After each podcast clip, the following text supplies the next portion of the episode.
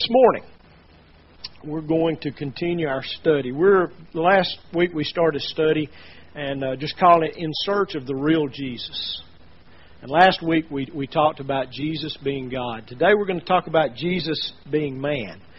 And and I want to kind of begin it by just getting real. You know what I mean? All of us sometimes get overcome with situations and circumstances, right?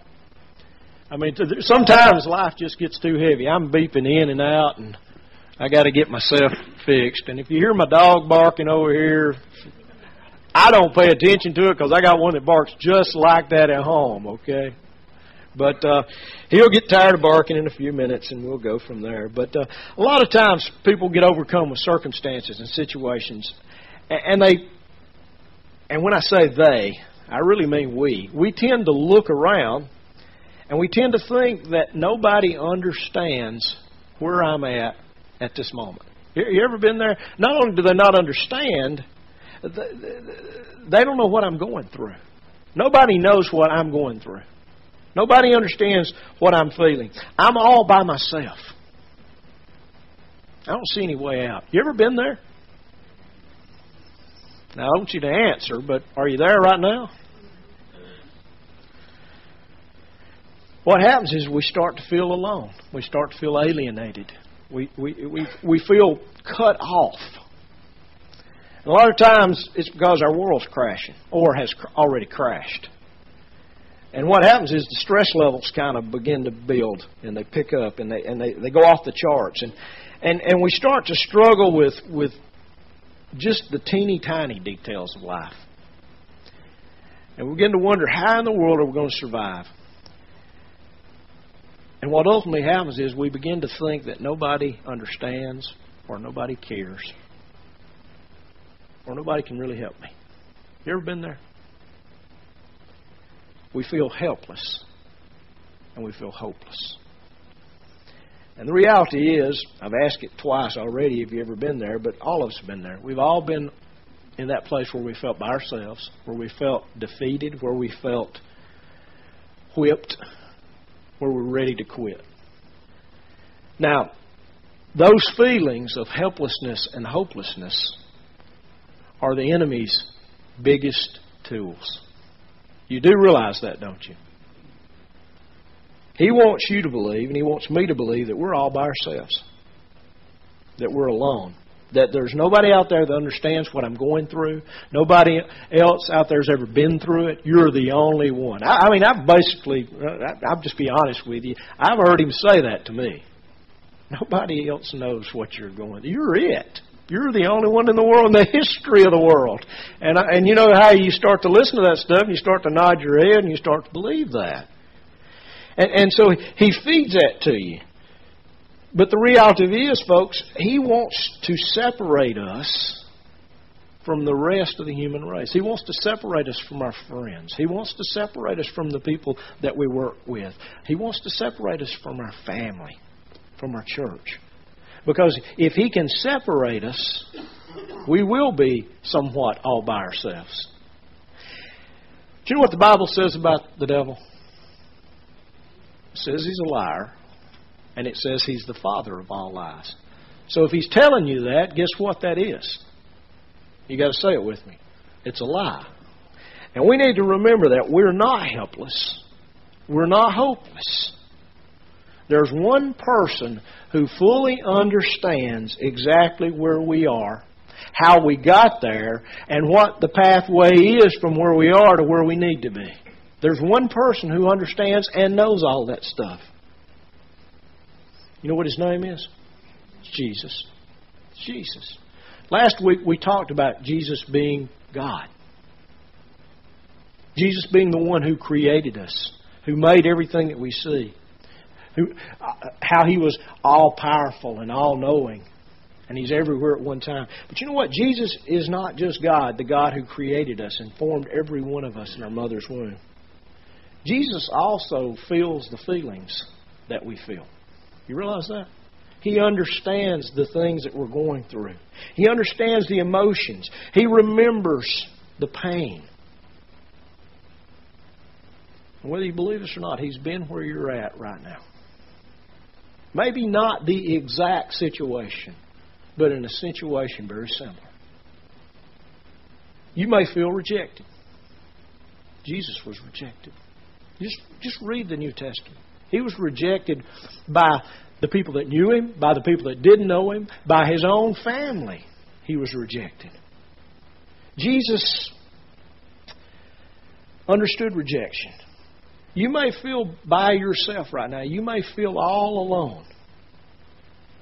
Jesus was forsaken by humanity.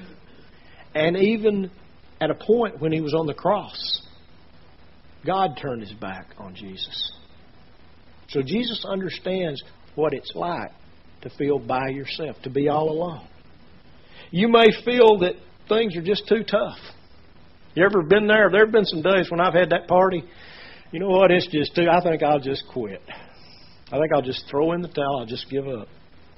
You know what? Jesus battled that same emotion on the night before he was to be crucified in that garden. It's too tough. It's hard.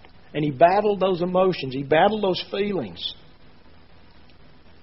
You may feel that way, and you may be at that place where the, the challenge you face seem to be overcoming you. Jesus understands. Jesus got tired.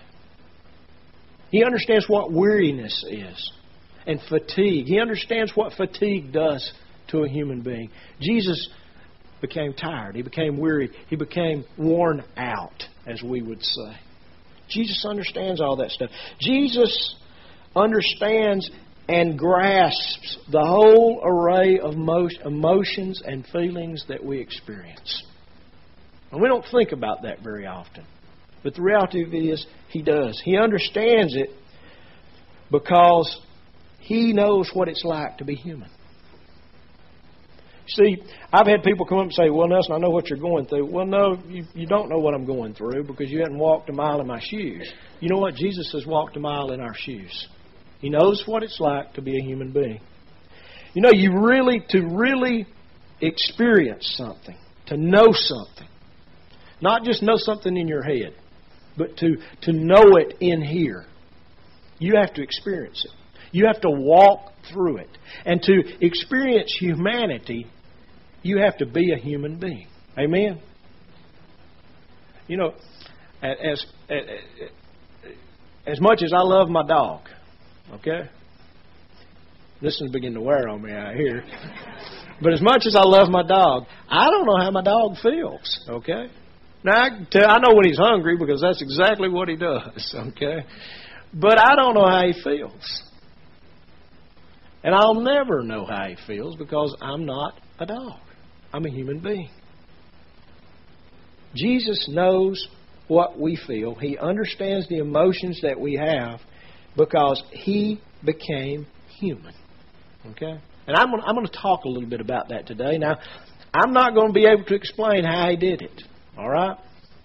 But I'm going to explain why he did it. The, the how is beyond human explanation. The why is not, though. The greatest miracle, I think, in all the Bible is the incarnation. That's when God became flesh. Now, without the incarnation, we won't have salvation. We won't have the second coming. We won't have any of the great things that all of us look forward to or blessed by without the incarnation. Without God becoming flesh, we can't experience salvation. We can't experience freedom from bondage. And I mentioned a few minutes ago, I, understand the why, but I don't understand the how. We all know the story of Christmas. We all know, we, we can all tell the story of how the, the baby was born in the manger there in Bethlehem. And how the shepherds came and how they how they praised and how the angels uh, uh, just appeared in the skies and began to worship, and how the wise men came and offered the gifts.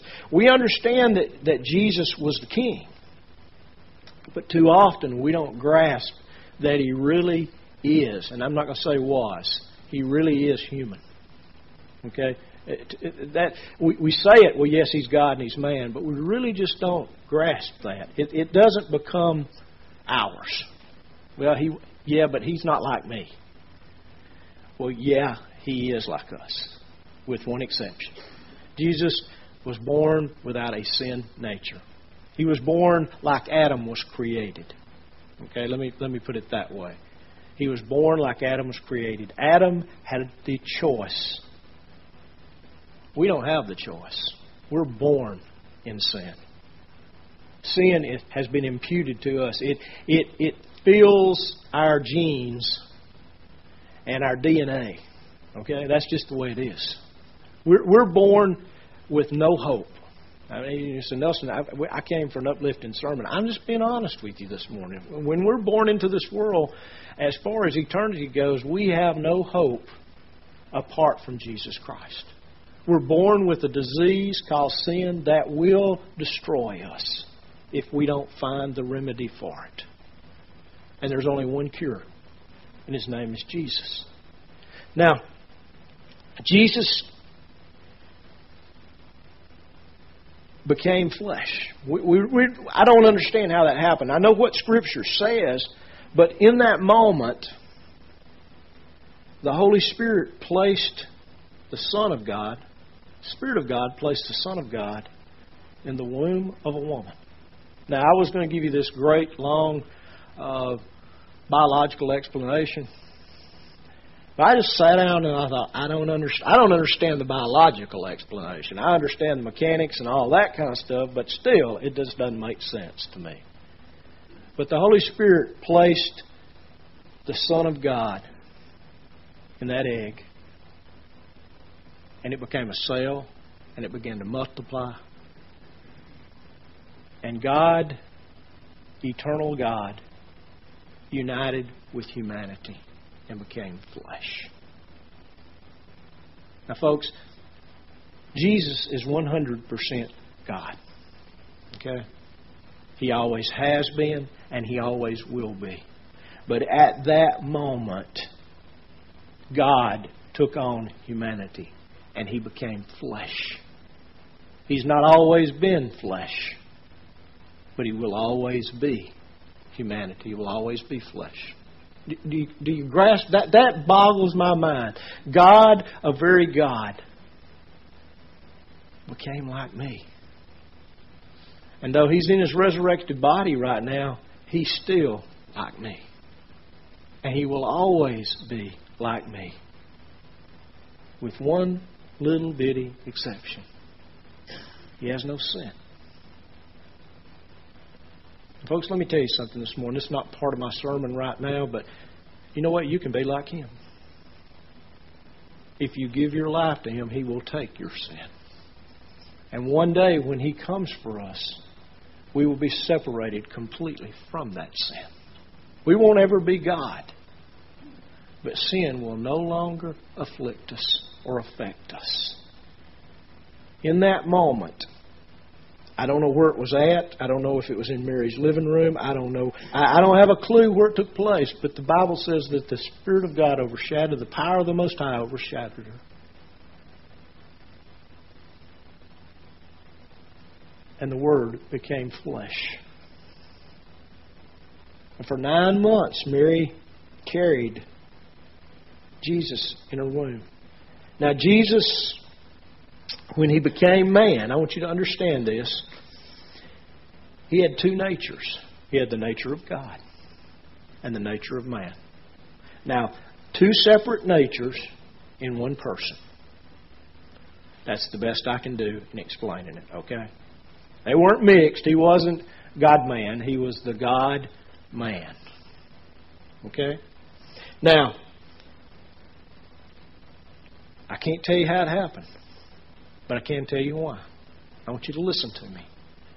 It happened, the why of that question is because God loves you. That's it. Bottom line. God loves you. John 3:16, the very first part of that verse, all of you know it. For God so loved the world that he gave his only begotten son. God loved us so much that He would unite Himself with our humanity so that He could identify with us in every way except our sin. I mentioned a few minutes ago that, that Jesus was born without sin. He was born with a choice of, of a choice in a sense. He could choose. He was born like Adam was created. John bears witness of this truth. I'm going to give you a couple of three verses here, and, and I just want to make the point that the Bible teaches that Jesus was a human being, that he was just like us. In John chapter 1, verse 14, it says, And the Word became flesh. The Logos, the, the one who spoke creation into existence, became a part of creation. He became a flesh. And it says, and dwelt. And that word dwelt there means he pitched his tent, he tabernacled. Whenever uh, someone in the first century would travel, uh, very often they would take a tent. And when they got to a place where they, they wanted to spend time, they would pitch their tent. And that's what Jesus did. He pitched his tent with us. And the Word became flesh and dwelt among us. And John says, We beheld his glory. The glory as of the only begotten of the Father, the unique one, the one of a kind. You see, Jesus was one of a kind. There's never been anyone who was God who became flesh. And, folks, there never will be another. He is unique in that sense. Then it says this, full of grace and truth. John later writes in the first in his uh, in the epistle of First John in John First John chapter one verse one and three. I love this this verse because it, it's just it's just real. He says, "What was from the beginning we have heard." In other words, we heard what was supposed to happen. What we have seen with our eyes, and this is the part I like, what we beheld and our hands handled.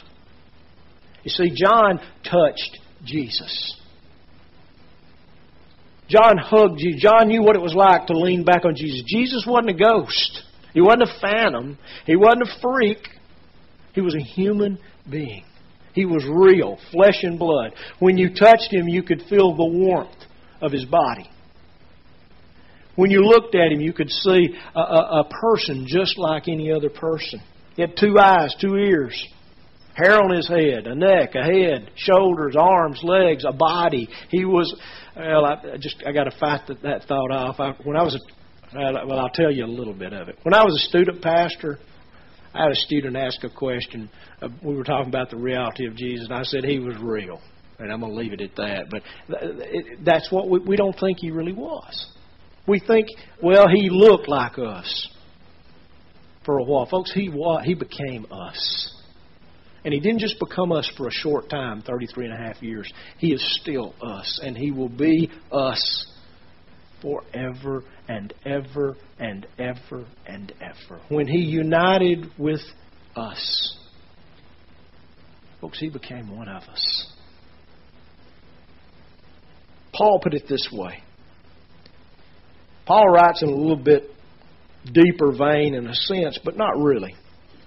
He says this in Philippians chapter 2, verse 5 and 8. He says, Have this attitude in yourselves, which was also in Christ Jesus. And then, then Paul begins to explain how Jesus became flesh. He says, Who, although he existed in the form of God, and that's, that's the Greek way of saying he was God. He didn't just he, he wasn't he didn't look like God, he was God. That's what Paul's saying in the form of God. He didn't regard equality with God a thing to be grasped, but he emptied himself. He set aside his God attributes. And you've heard me talk about this. He never gave them up.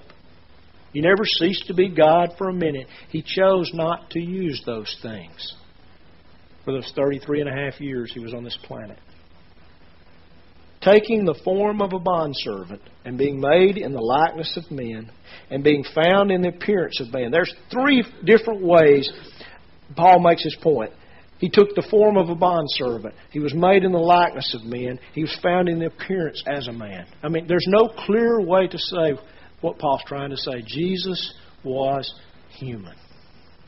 He humbled himself by becoming obedient to the point of death even on a cross. Now, for me, that, that always elicits a question how in the world could that be? You ever ask that question? How?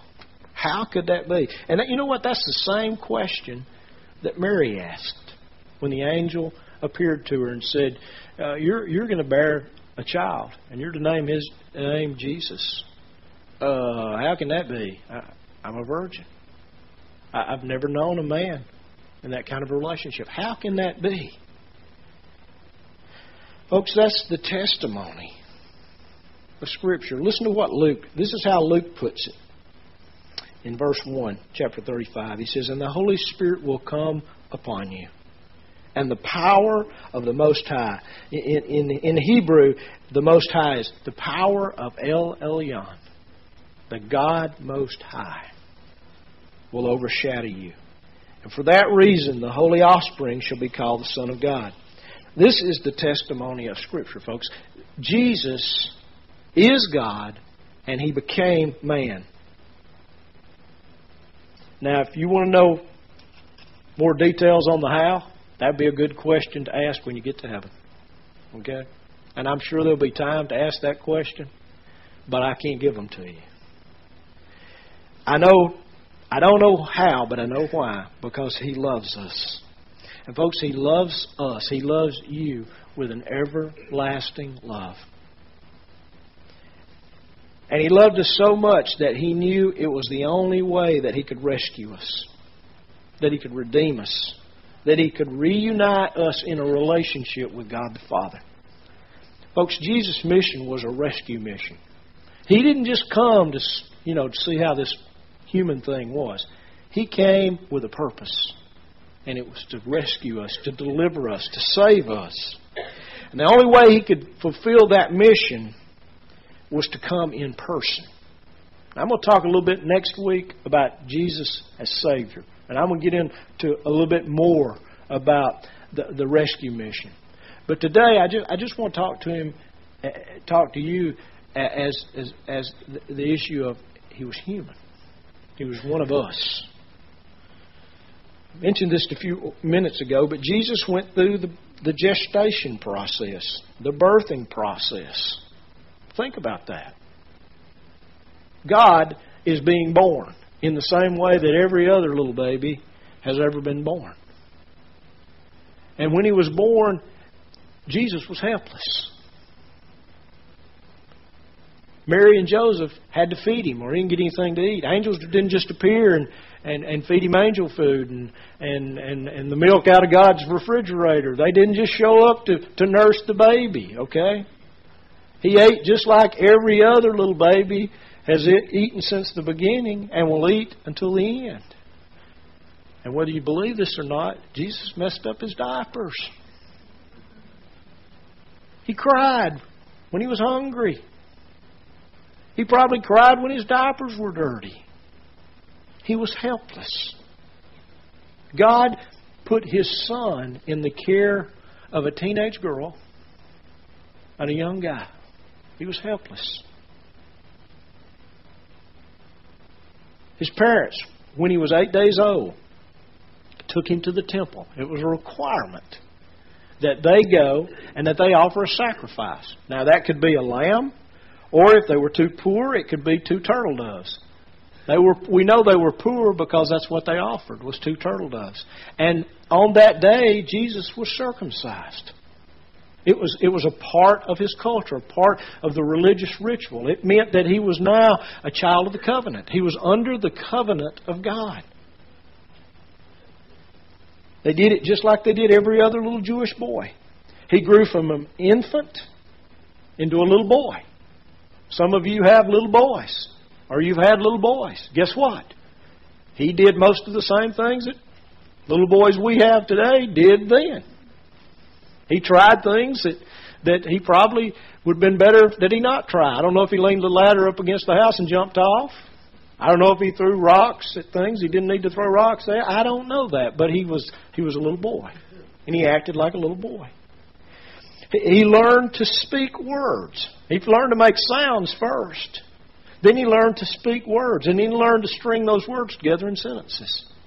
And his his mother got just as excited as we get when the first time he said "Mama" or "Abba," "Daddy." See, Jesus was just like us. Like all little boys in his culture, he memorized Scripture. Now, this is what fascinates me when I, the Word of God. Okay? The God whose Word is here had to memorize it, had to learn it as a human being, just like we learn it. A phrase, a sentence, a verse, a chapter. And that was a big deal in their culture. You, you memorized large portions of the Torah, the first five books of Moses. He memorized his own words. He grew into a teenager. He learned correctly as a teenager how to handle his emotions. Okay? He went through puberty.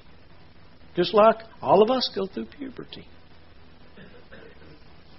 Everything that, that we go through as human beings, he went through. As a young man, he, he learned the carpenter trade from, from his father Joseph. He knew what it was to have achy muscles. He knew what it was to, to get hungry. He knew what it was to be weary and tired. He knew what it was to sleep and to dream. Folks, my point is, is that he experienced life just like we experience life. Luke chapter 2, verse 40. I'm not sure if this, this may be up here. It says, And the child continued to grow and become strong, increasing in wisdom, and the grace of God was upon him. This is, precedes the last biblical account that we have of Jesus as a child. You remember that story. His family goes down to Jerusalem. They've gone down, Jesus is 12 years old. They've gone down to, to celebrate Passover, which was a requirement for every Jewish male uh, you had to go to you had to go to Passover, and there's some other Jewish holidays you had to celebrate. And so Jesus and, and Joseph and Mary and their family they go down to, to Jerusalem. They go from up in the Galilee area, from Nazareth down to Jerusalem to celebrate Passover. And it's very likely at this celebration Jesus had his bar mitzvah. Okay? We, we, we separate him from his culture, but bar mitzvahs were a part uh, of, of a Jewish boy's life. It was a big deal. It was the, it was the day when he reached when his twelfth birthday that that he stood up and he declared the Torah and he did the things that his culture dictated that he do. And then they said, "You are now son of the covenant. You are a man." And it's very likely that on this trip to Jerusalem, he went through his bar mitzvah. Well, they got ready to go, and they're traveling with friends and families, and their group pulls out Mom and Dad leave, but guess who they left at the rest area? Jesus. I'm not going to ask you if you've ever done that or how close you've come to doing that, but I can just remember being separated from my mom and daddy for about five minutes one time when I was a kid, about this age. Uh, it seemed like a lot longer, five minutes. They went two days. okay which tells me he probably had some brothers and some sisters that had to be taken care of. And he was 12 years old. He was, whether you, you know, I don't know that, that we would do this today with our children, but a 12 year old in that day was was pretty mature in the sense that they, they had a lot of responsibility. And if he had brothers and sisters, and I, I think that he did, Scripture says later that he did, he, he, you know, Mom and Dad depended on him. He, he was already learning the trade, so he was pretty responsible. And so it's, it's not that big a deal that they don't notice it, but two days out, they realize, hey, where's Jesus? They begin to question, begin to run around, and, and nobody's seen Jesus. And all of a sudden, I mean, I'm just going to put myself in their place, they become a little terrified. So they retract their trip. It's exactly what you do when you leave a child at a rest area, okay? I hope none of you've ever done that. I haven't, but uh, but I've heard stories. And so they go back to the last place they saw him, and guess where that was at? It was in the temple. He, he was sitting with the with the, the religious leaders and, and the rabbis, and, and they were talking, and he was talking as, as one of them who understood. And, and it says this in chapter in, in verse fifty two of, of Luke in, in chapter two. It says, And Jesus kept increasing in wisdom and stature and in favor with God and men. I guess after the the terror of losing their son had subsided, I'm I'm just going to step out on a limb, but I'll bet mom chewed him out. Okay, I, I mean, she's a human being. I bet Joseph gave him an earful too. But the the the thing is that Jesus, Luke records, kept increasing in wisdom, and in stature and in favor. He kept growing mentally and emotionally. He kept growing physically, and he, his favor with God and with with people kept increasing. My point in all that is, is that Jesus grew up just like every other kid did. He didn't just appear full grown, pop, and there he was doing miracles. He just didn't he didn't just you know blow in and blow out like the wind. Folks, he experienced life like we do. He felt the same emotions, the same joy, the same grief, the same happiness, the same sadness, the same excitement, the same letdowns. And he felt them in the same way that we do. Folks, he was rejected. And we forget this too often. He was rejected. He was made fun of in his hometown. He was bullied. Okay? Now, I'm not going to get into the bully discussion, but here's what my daddy told me. Okay? He said, Son, you turn their nose up where it'll rain in them, and they won't bully you no more. I know that's not a good word for every kid. I understand that, okay? So I'm not giving advice in that area. But bullying has been going on since the beginning of time. He was bullied. You know why he was bullied? because there was some question about who his daddy was. It follows him into adulthood. If it's there in his adulthood, it was there in his childhood. And so he knew what it was to be made fun of, he knew what it was to be rejected. Jesus understood how it felt to be the target of abuse physical, mental, and verbal. He, he understood that. Folks, he felt the sting of being called names. He knew what that was like. He laughed, he cried, he shouted, he whispered, he ran, he walked, he fell down, he, he bruised his knees, and his elbows got raw. He jumped up and down. Folks, he was human, is my point fully and completely human. That's why Paul can say in Hebrews chapter 2, verse 17 and 18. I know some of you are going, well, how do you know Paul's the writer of Hebrews? Well, that's what I believe, okay? So I'm going to teach what I believe. Paul writes these words Therefore, why did he put therefore? Because Jesus shared in our flesh and blood, our humanness. That's what the verse 14 further back says. He had to be made like his brethren in all things, that he might become a merciful and faithful high priest in the things pertaining to God, so that he could make propitiation. And that word propitiation means he had to satisfy God's wrath. He had to pay the price for our sins. He had to atone for us. That's what propitiation. He had to make satisfaction for God for the sins of the people. For since he himself was tempted in that which he had suffered, he is able to come to the aid of those who are tempted. You, you hear what that verse says? Because Jesus became flesh like us, he can come to our aid. He can help us, no matter the situation or the circumstance we find ourselves in. Jesus offers every one of us exactly what we need in whatever situation we find ourselves in. Folks, He became our sacrifice. He didn't just become our sacrifice, He became our sin.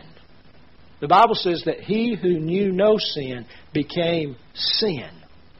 He didn't just take that sin on His back, He became that sin.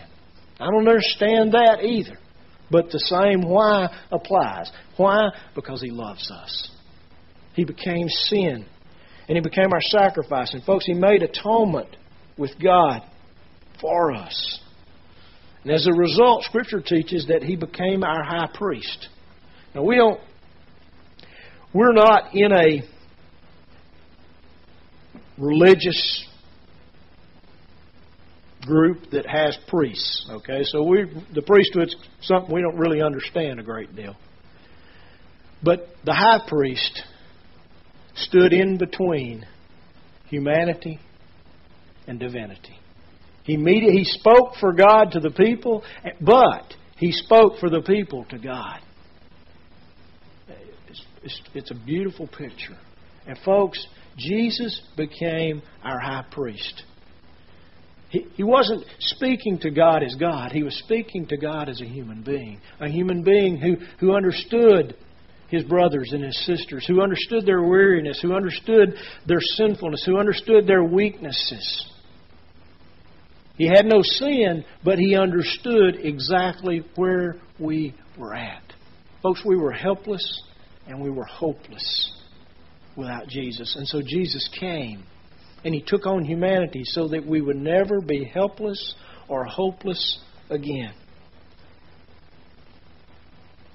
But to do that, he had to become one of us. He had to be real flesh and he had to be real blood.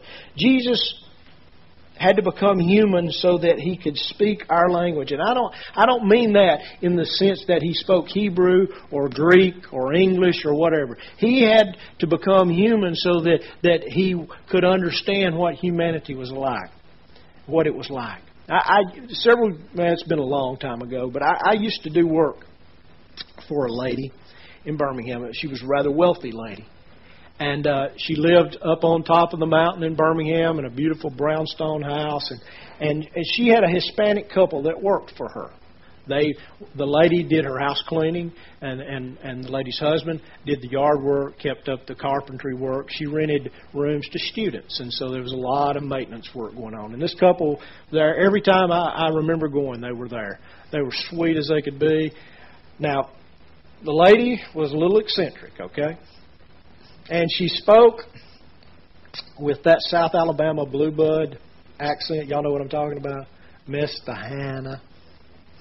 I mean, it's, it's, I could just listen to it all day long. I mean, I really could. It's just beautiful.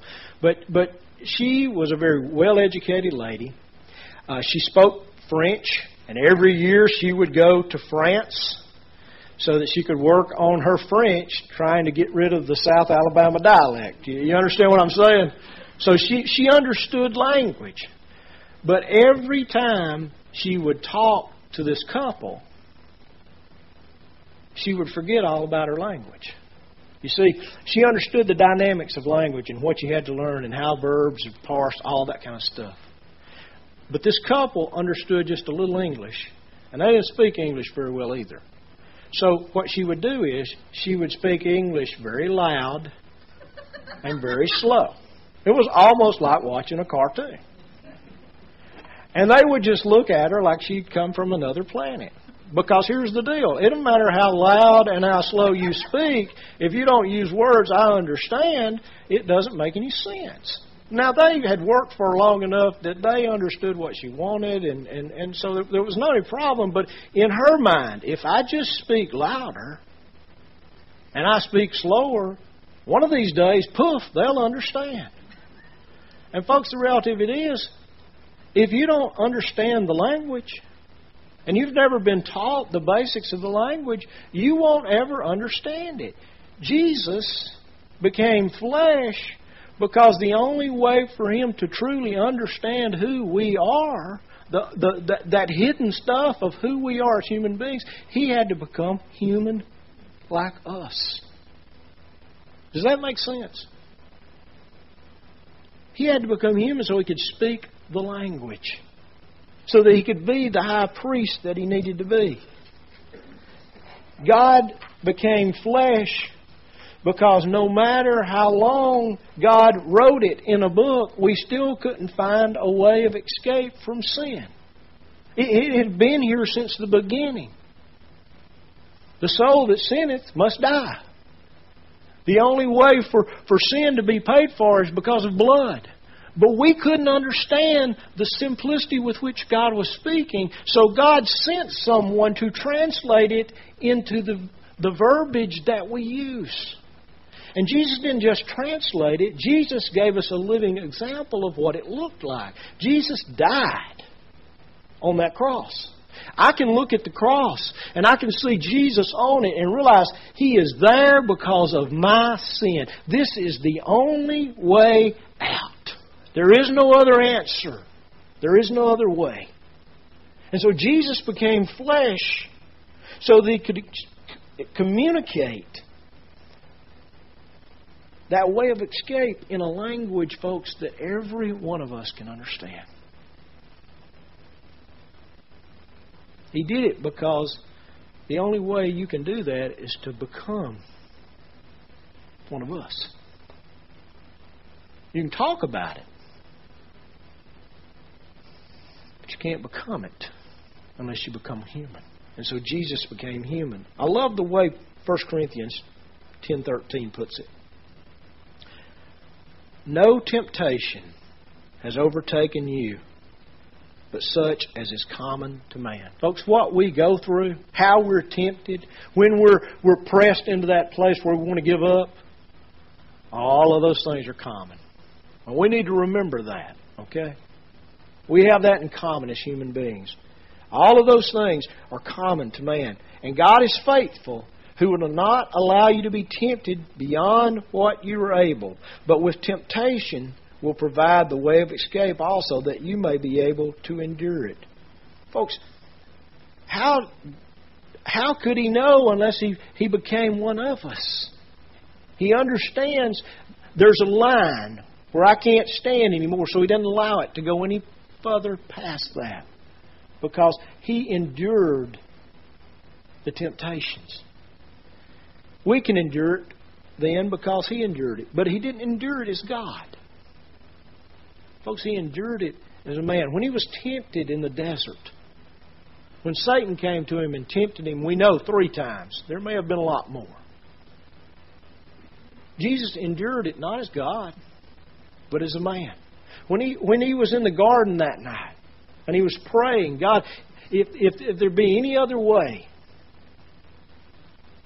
if there be any other way, but not your, not my will, Lord, but your will. Folks, he wasn't enduring that. He wasn't sweating droplets of blood as God. He was sweating, droplets of blood as a man. When they nailed him to the cross, folks, when those nails went in his flesh, he was enduring that as a man.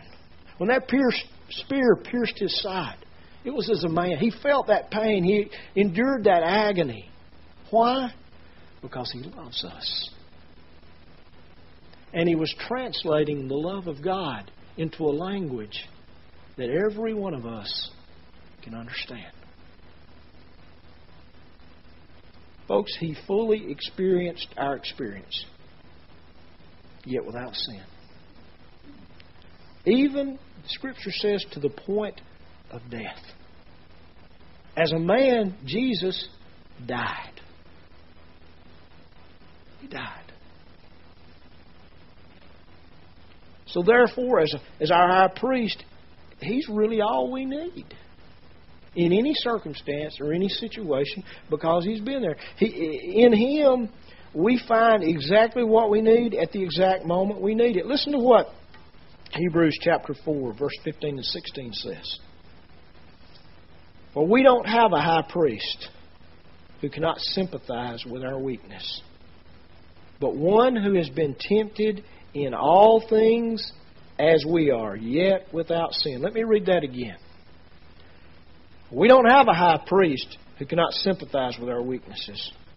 He's been there, he's done that, he's got the t shirt. But we have one who's been tempted in all things. The word all means all. All things. As we are, yet without sin. Let us therefore draw near with confidence to the throne of grace that we may receive mercy and find grace to help in times of need. You going through something today in your life that you think nobody else has ever gone through, then draw near to Jesus because he can sympathize with you. He's gone through it. That's what that passage is saying. And not only has, has he felt it, not only has he experienced it, but because he has, I can go into that throne room knowing that He won't boot me out, that He won't kick me to the curb, that He won't say, Nelson, you're beyond help.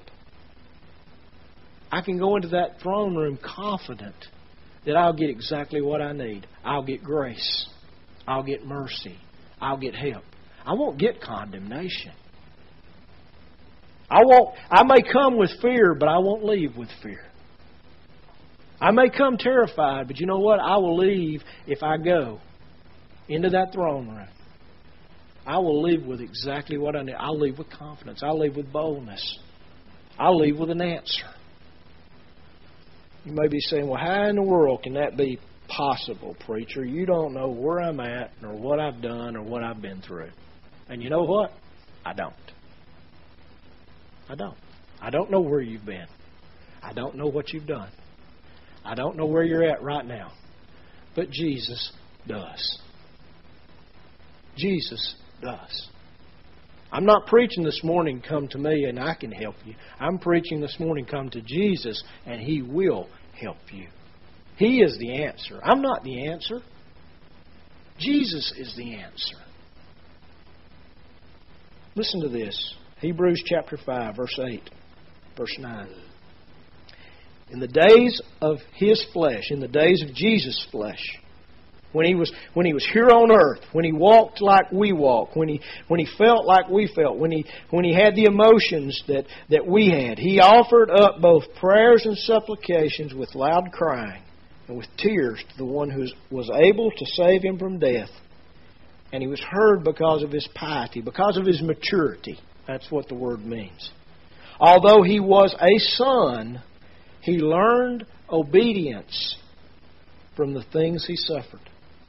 And having been made perfect, made perfect, I mean, he's God, made perfect as a man.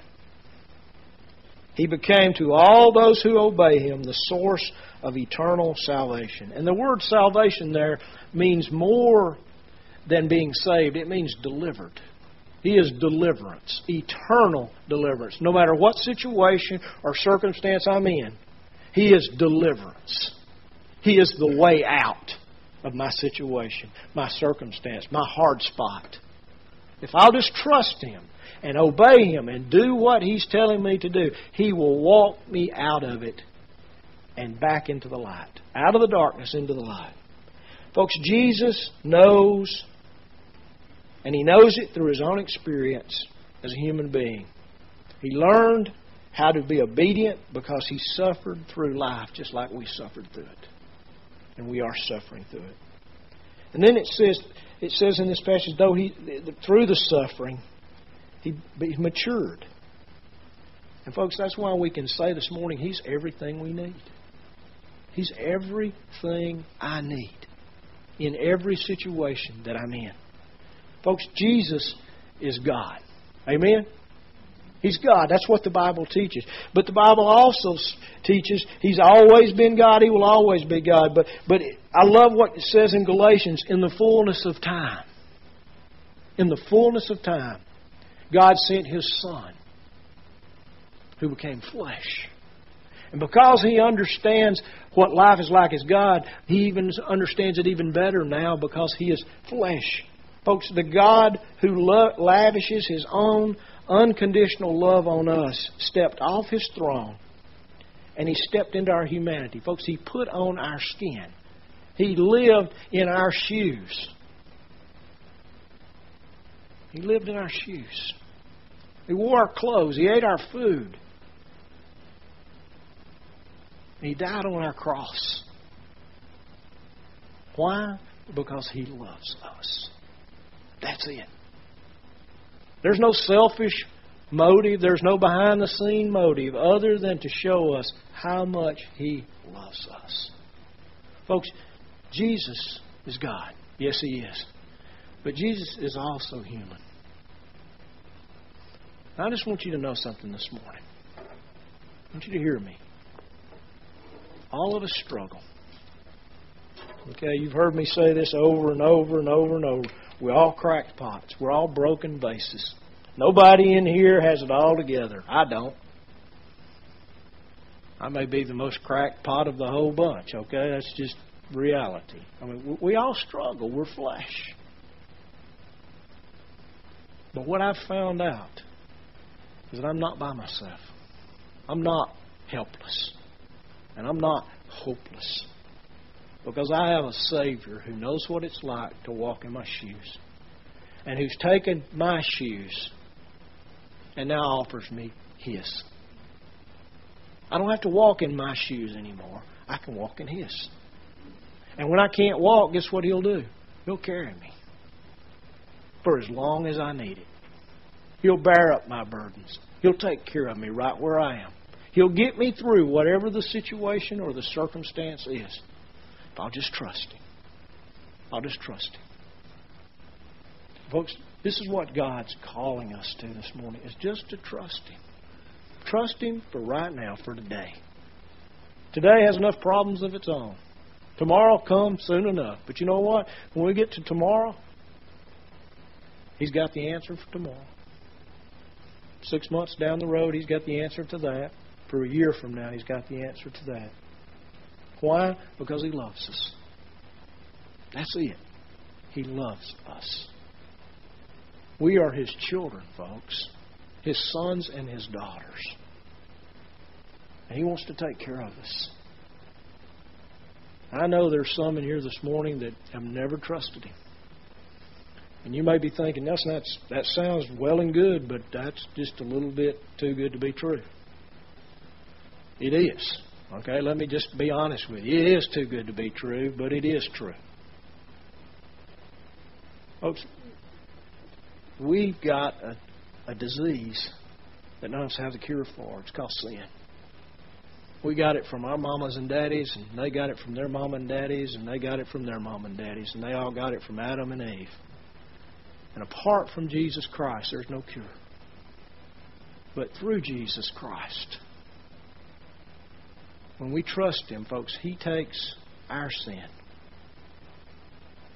And in return, we take on His righteousness. Not our righteousness, it's His righteousness. He gives us His righteousness. Folks, He paid the debt. Remember the, the verse a few minutes ago where it said He made propitiation? Big long word that most of us never heard of. It means He satisfied God's wrath. He paid the price. He did what was necessary so that I could go free. Folks, He died for me. And He died for you. And this morning He offers freedom from whatever situation, whatever circumstance, whatever sin has got you all entangled. He offers freedom for that. And all we have to do is simply give it to Him and trust Him and believe in Him. Believe that He is who He says He is and He's done what He says He's done. I really believe God wants to give somebody life this morning. A new kind of life. Free from the penalty of death. See, that was our penalty apart from Christ. It was a death penalty. Jesus bore that death penalty for us. And in exchange, folks, He gives us life. Scripture says that life is eternal. It doesn't have an end, but it's also abundant. It begins right now. I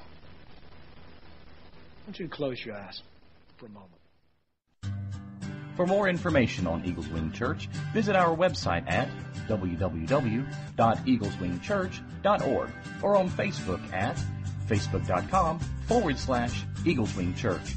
Thanks for listening and have a blessed week.